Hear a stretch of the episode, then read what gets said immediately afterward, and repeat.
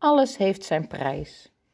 Een flinke, lolse boerenzoon kreeg kennis aan een meisje uit het land van water en wind. De vonk van de liefde bleek al snel niet meer in te tomen te zijn, want na enkele maanden werd zijn derentje reeds zwanger.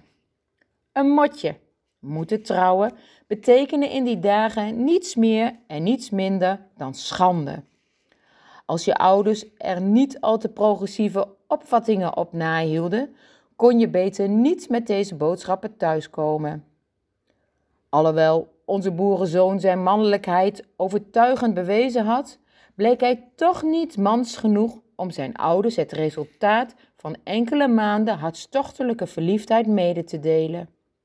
Zijn schoonouders waren op een zeker ogenblik het getal beu.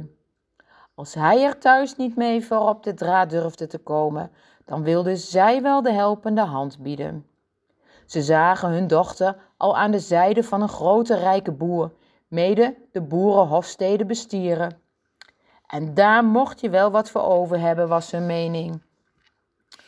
Op een zondagmiddag werd daarom naar Lol getogen om met de ouders van de jonge Lolse boer over de ontstane, uiterst penibele situatie te praten.